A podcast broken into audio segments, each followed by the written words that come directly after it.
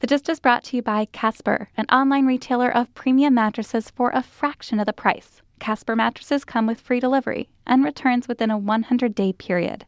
And get $50 towards any mattress purchase by visiting casper.com slash gist and using the promo code GIST. The following podcast contains explicit language. Friday, February 5th, 2016. From Slate, it's The Gist. I'm Mike Pesca. In last night's debate, Hillary Clinton took some umbrage and left change at Bernie Sanders' insinuation, his suggestion that all the money she took from the financial industry in any way affected any votes she ever made regulating the financial industry. Maybe I needed another voice creak on that. Regulating the financial industry. And then she gave a shout out to a local New York business. Artful smear. The Artful Schmear, Williamsburg's favorite artisanal bagelry. I like their kombucha bagel with locally sourced dill cream cheese, if I may make a suggestion. Oh, I think you suggested quite enough, said the senator. Well, let's talk about it, said the other senator. And talk they did. Talk We both issues. agree with campaign finance reform. Let's talk I, about issues. I worked hard for McCain Let's- Feingold. I want to reverse Citizens Let's, United. let's, let's talk about and so issues. Let's, talk, about issues. Let's talk about issues. All right, let's talk about why in the 1990s Wall Street got deregulated. Did it have anything to do with the fact that Wall Street provided, spend billions of dollars on lobbying and campaign contributions? Well, some people might think, yeah, that had some influence. Let's ask why it is that we pay by far the highest prices in the world for prescription drugs, and your medicine can be doubled tomorrow, and there's nothing that the government can do to stop it. You think it has anything to do with the huge amounts of campaign contributions and lobbying from the fossil fuel industry? Mm, nah, probably not. Probably the pharmaceutical industry, which is, of course, what Bernie meant. Though I don't put it past the fossil fuel industry and the pharmaceutical industry to do a little crisscross, strangers on the train style. So pharma lobbies on behalf of fossil, and fossil lobbies on behalf of pharma, and you can't follow the money. It's the quid pro quo. Fossil ceuticals. They're coming to get you people. But here's what I want to talk about. I think both players in this, both sides of this debate are genuine. I, I think they believe what they're saying. Of course, Bernie believes what he's saying. He believes that if you take money from an industry that you regulate, it's going to affect your regulation of the industry. That's why he doesn't take the money. And I think Hillary Clinton absolutely believes that she never changed a vote. And I, I do think she's really taking umbrage at the suggestion that she changed a vote or sold her vote or was bought off. Yeah, maybe the umbrage is amped up, but it's not ginned up. He is imputing her motives and she is striking back. But that's not what really is going on here. You know, if you asked Hillary Clinton, well, does anyone's vote get changed by the industries they take money from? I'm sure she would say, yeah, it happens. She just doesn't think it happens to her. You know why? People don't think it happens to them. I'm sure there's some percentage that is honest with themselves saying, oh, yeah, they're going to give me money. I'm going to vote for you. But I also think a lot of people just don't know how to examine their own implicit biases. And study after study bears this out. Like they did a study about teachers and they asked them, do you call on the boys or the girls more? And teachers, wanting to do the right thing, said, I have no bias. And yet when they showed them the results, they did have a bias. They were calling on the boys more. This is why a lot of police departments say a grocer can't give the cop walking a beat, can't give him an apple. Why? Is that going to is an apple going to buy off and bribe the cop? No, but between the appearance of impropriety and the subtle unconscious bias, it's prudent just to ban the practice. Now, it is true that in jurisdictions where that ban is literally on the books, a matter of law and not just a department procedure, the lawmakers who voted on the Apple ban are themselves allowed to receive big donations from the apple growers and the police unions and the grocers consortium. And it is hard to prove that money directly affects votes. Political scientists disagree on the basic question. They don't really disagree on the question is donating political dollars worth it? Yeah. One study showed that for every dollar donated, they looked at 48 states, for every $1 in corporate campaign contributions, They got $6.65 in lower state corporate taxes. So, from the industry standpoint, it pays to donate. But from the individual legislator standpoint, it's hard to prove what happens. Because the other side of that argument is hey, listen, I just happen to believe in the things that I believe in. And if people who also believe in those things, including businesses, want to give me money, that's great. Iowa, Chuck Grassley, senator from there. Guy loves ethanol. The ethanol industry gives Chuck Grassley a lot of money. It all works out. Sugar and the senator from Florida. Banks and the senator from New York. It's all kind of similar. You can't prove that donations change votes. I did read one study where they looked at retiring congressmen, right? The idea was, well, these congressmen don't need the donations anymore, so they're free to vote however they want, and they didn't vote any differently from when they were getting the donations. But of course, there's a lot of caveats to that study, right? And anyway, I don't think donations are that explicit a quid pro quo. Here's a hundred bucks, vote my way. But I think they make you sympathize or empathize with who's giving you money, give them an extra listen, give them attention. There's only so much attention a senator could give. Someone gives you a lot of money, you're going to give them a lot of attention. Hey, that's a great idea. I'll write it into a bill, that sort of thing. I do, however, think that in the aggregate, Donations do tend to bend legislators towards the groups giving money. Not because legislators are bad people, just because they're people people. And as for this race, I believe that Bernie Sanders will get the vote of just about every Democratic primary voter who says, I would not accept hundreds of thousands of dollars to speak once for Goldman Sachs. And I believe that Hillary Clinton will get the vote of every primary voter who admits, heck, I take $600,000 to speak once for Goldman Sachs. And as for the voters who say they wouldn't take the money, but who really would, well, that's between them, their conscience, and the voting lever. On the show today, it's an Antentwig, but first, Justin Peters has watched not one or two or 48 Super Bowls. He's watched 49 Super Bowls because 48, who wants to interview that guy? But the guy who watched every single Super Bowl, we're going to have him on, and he talks to the guy who first suggested that he watched every single Super Bowl. That guy is me, and we'll see how sharp a shiv Justin is packing.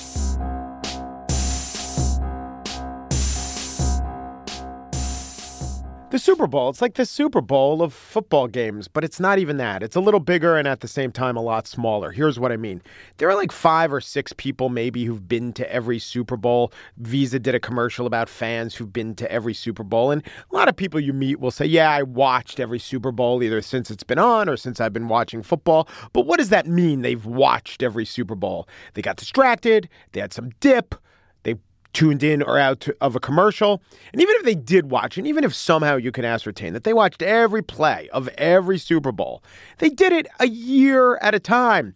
Well, there is one man who has watched every Super Bowl pretty much all in a row, and that man is here with me today. His name is Justin Peters. This idea of watching every Super Bowl, I had a little something to do with it. I want to apologize to you. Yeah, uh, apology accepted. Listen, like I'm the guy at Slate where they come up with an idea. They're like something that would be horrible to do, would yes. take a lot of time. Let's call Peters. So here's how it worked. I was reading an article on the worst Super Bowls ever played, and everyone lists Super Bowl five as a bad one. It was close, but there were a few turnovers. So I said to myself, how bad was Super Bowl five?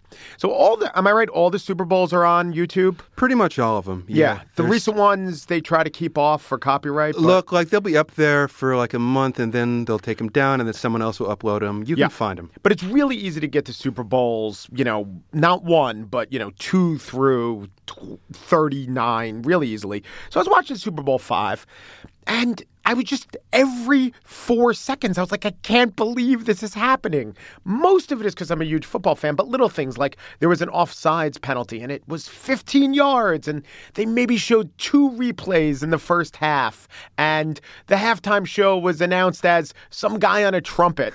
So I was. it was Al Hirt. It was Al Hirt, just some trumpeter.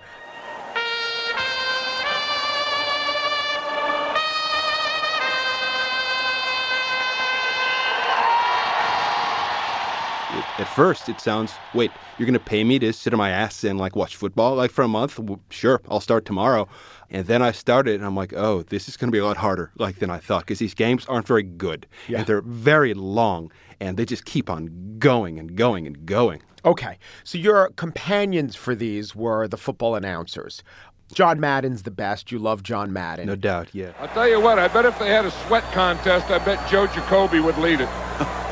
I mean, I watch him in practice, and he just sweats through anything that he has on there. And I'll bet you that right now that he has more sweat than any player that's playing out there. Well, that's a pretty big load to carry around. Yeah. There's a lot of pores for sweat to come out of.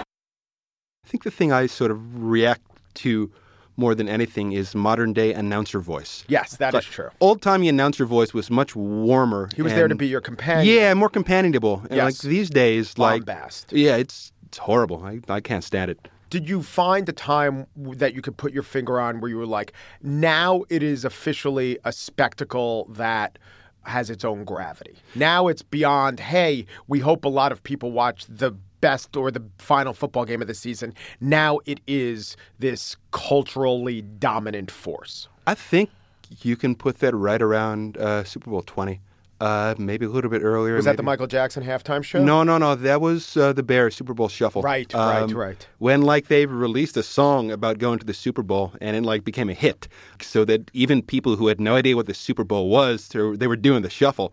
I sure can. This is Steve, and it's no wonder. I run like 100. So bring on Atlanta, bring on Dallas. This is for Mike and Papa Bear But I'm not here feathers ruffle. I just came here to do the Super Bowl shuffle. I'm LA Mike and I play it cool.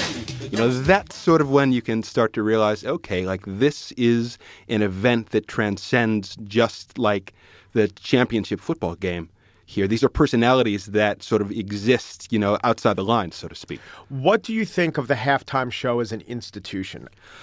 You know, it really sort of changed in the first sort of like 20, 25 years of the Super Bowl is very much sort of America as like your dad wanted to see it, right? you know, upbeat, sort of brightly colored, you know, maybe some martial pageantry like in Up there. Up with People played how many Super Bowls? Four Yeah. Super Bowls. Yeah. They are. You've seen one minute of one of those half times, you've seen them all.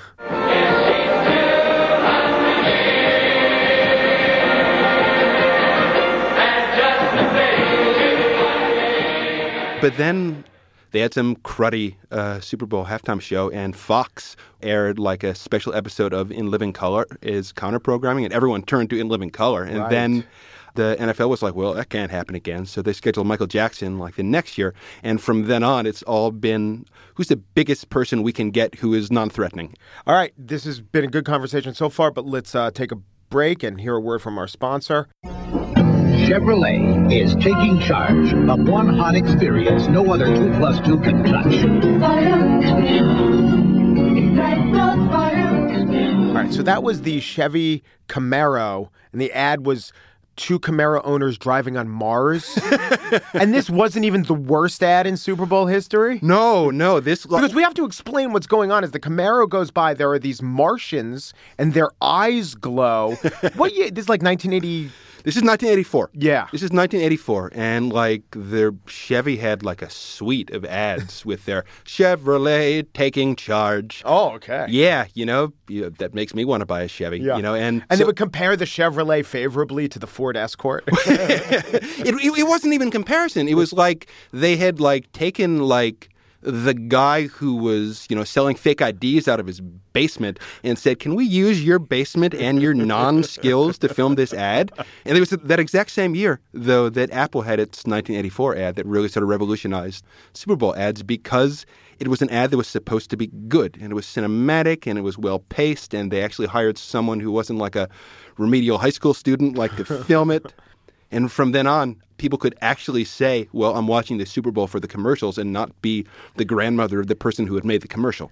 I think that that's a little like the halftime show. Everyone talks about it, but it's only because everyone talks about it. I mean, most of the commercials in the Super Bowl are just commercials. Yeah. Like they're commercials. Okay, the polar bear talked, but without the Super Bowl, you'd still have a talking polar bear. So I think that that is a little mass delusion, getting off on the commercials during the Super Bowl. I mean, maybe. I know a lot of people who will be wherever I'm watching the Super Bowl this Sunday who don't give a damn about football. Yeah. You know, who don't really eat meat or like drink beer. You know, they got to be watching something. They're definitely tuning in to see that polar bear talk. That is true.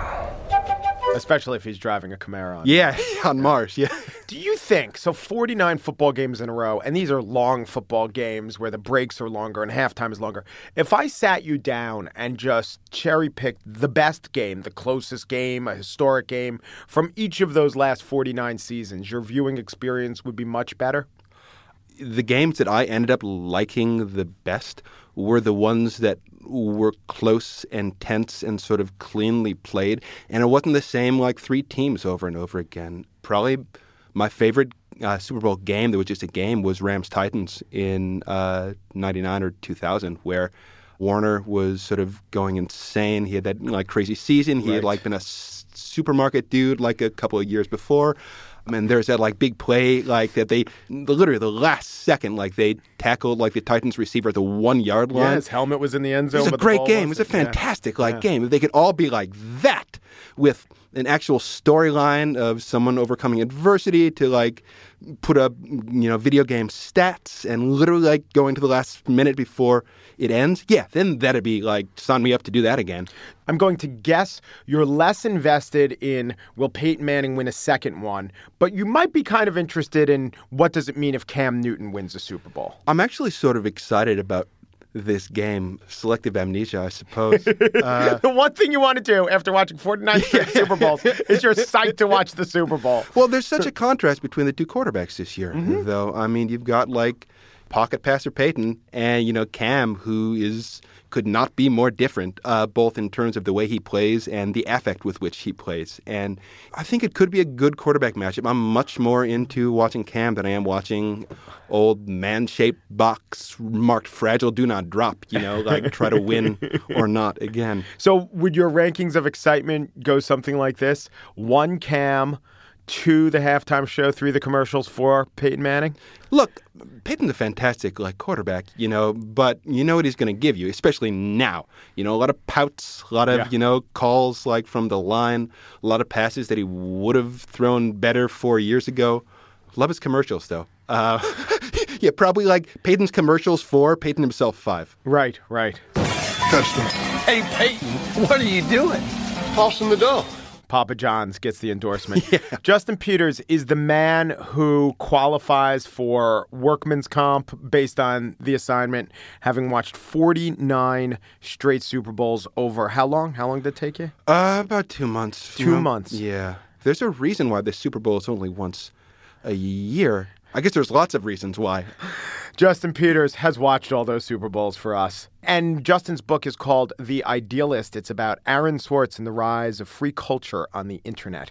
That's the other thing that he was doing between Super Bowls. Thank you, Justin, and I'm looking forward to your watching the big game on Sunday. Thanks, Mike. Abe Vigoda died recently, which brings me to Casper mattresses. All right, follow me here, follow me here. Remember that scene in The Godfather where Abe Vigoda comes in and he's got a package and he puts the package down and I think Sonny says, "What the hell is this?" I think it's um, Clemenza who says it's an old Sicilian message. Luca Brasi sleeps with the fishes. Well, that package, the size of that package, that's not much smaller than a Casper mattress, what a Casper mattress comes in when they ship it to your house. Now, I don't know if the fine people at Casper would take kindly to me conflating their fantastic mattresses to a message about the death of mob enforcer Luca Brasi, but I think they will because I'm really getting at how compact and easy the delivery was. To send a message about the death of Luca Brasi was pretty easy. To send a mattress seems not that easy, and yet Casper makes it easy. For under a thousand dollars, you could buy a king size mattress. For five hundred dollars, you could buy a twin size mattress, and it's completely risk free. Unlike when Luca Brasi went to that fateful meeting and he was stabbed in the hand. Oh, by the way, spoiler alert for The Godfather. And here is the offer. I don't think that you can refuse it. You get $50 off any mattress by visiting casper.com slash gist and using GIST as the promo code. Terms and conditions apply.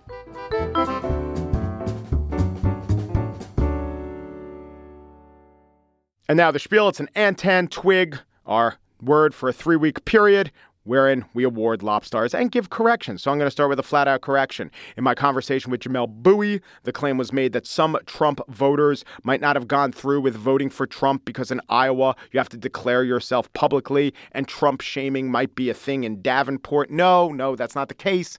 The Republican caucuses are done via secret ballot. Still, I think the prospect of facing the local clergyman who's staring at you and he's all upright and full of Ted Cruz rectitude, it might have scared the Jesus into a Trump guy or two. And then yesterday, Trump said this You can tell them to go themselves.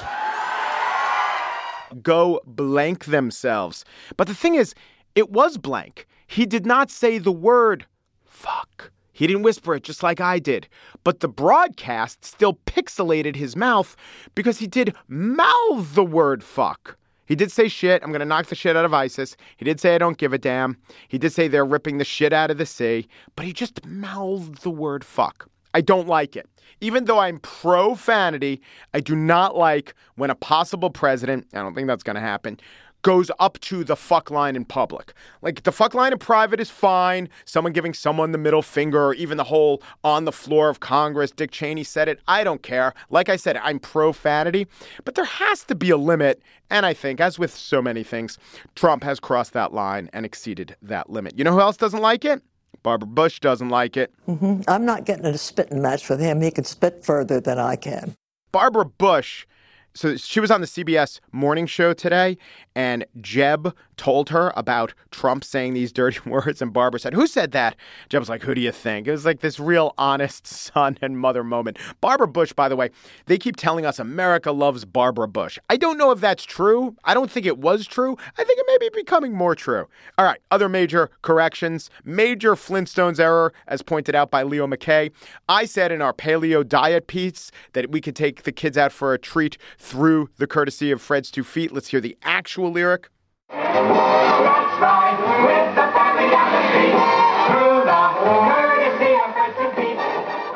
Craig writes in that P.T. Barnum's Jumbo the elephant didn't die in Tufts, died in Canada. So many bad things happen in railway accidents in Canada. But he was stuffed and sent to Tufts, and he burned down. But the stuffed Jumbo burned down, not the real live Jumbo. He was already dead. Although, you know, I think it was an Indian elephant, might have been Hindu and reincarnated. Not sure how that works. And now let's do the numbers. The other day on this show, I said, quote, the odds of one candidate winning all six coin tosses in a row is a little more than 3%. Someone's going to write in and say it's actually less than 1%. No, it's not. It's 3%, 1 over 2 to the fifth. Well, guess what? Someone wrote in and said I was wrong. More than one person. Oh, people are trying to math explain this to me left and right. Nope, I know what I said. Not going to take your time up here. I'm not saying that the odds of Hillary Clinton winning six in a row aren't less than 1%. That's true. The odds of Bernie Sanders winning six in a row, that's also less than 1%. But the odds of any one candidate, a candidate, winning six in a row, that's around 3%. No more explaining. I'm right. All right, now let's go to another math problem and let's go to the Lobstars of the Antentwig. So, the second runner up for Lobstar of the Antentwig, our listener, our tweeter, our Facebook follower who uh, elevates the conversation the most, is a guy named Harry Lime. I don't think that's his real name. I think that was Orson Welles' character in The Third Man. But after the show, where I gave out my advice on what Powerball numbers to play based on scarcity of result, based on not wanting to share the prize with others, he played those exact numbers and he posted it. And so I say thank you. Now, you would think that if he won and there were 10 other just listeners who won, he'd feel like both the biggest idiot in the world, but also a multimillionaire. So it would all even out. But I think that he knew that the consolation prize, everyone else who lost Powerball gets nothing. He gets the second runner up of the Lobstar of the Antentwig. That, that consolation prize was worth it. Now, for our runner up and winner, I take you to a conversation, a fevered, a fraught conversation on Facebook between Michael Quebec, C A B C, Cabek. I don't know, is that a name? Is that a rhyme scheme? It doesn't matter because Michael argued with Steve Kruckheimer. And Kruckheimer was saying, I was wrong. It doesn't matter what numbers you play, doesn't increase your chances of winning the lottery, which is true. But Michael Quebec, possibly the rhyme scheme, possibly an actual surname, Michael Quebec said, no, that's not what he was saying. He's not talking about your chances of winning. He's just talking about when you do win, increasing your chances of not sharing. Oh, and these two went at it fiercely. And I didn't even have to get involved, which is really nice to just sit back and let the people hash it out.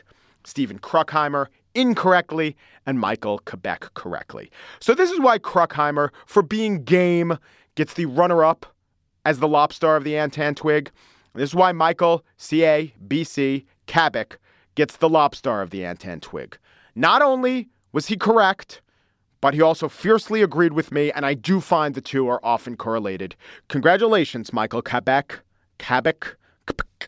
For you are the lobstar of the Antentwig.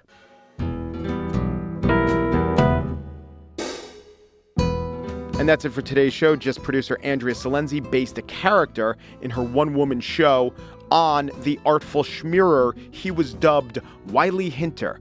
Now, Andrea can't be our producer forever.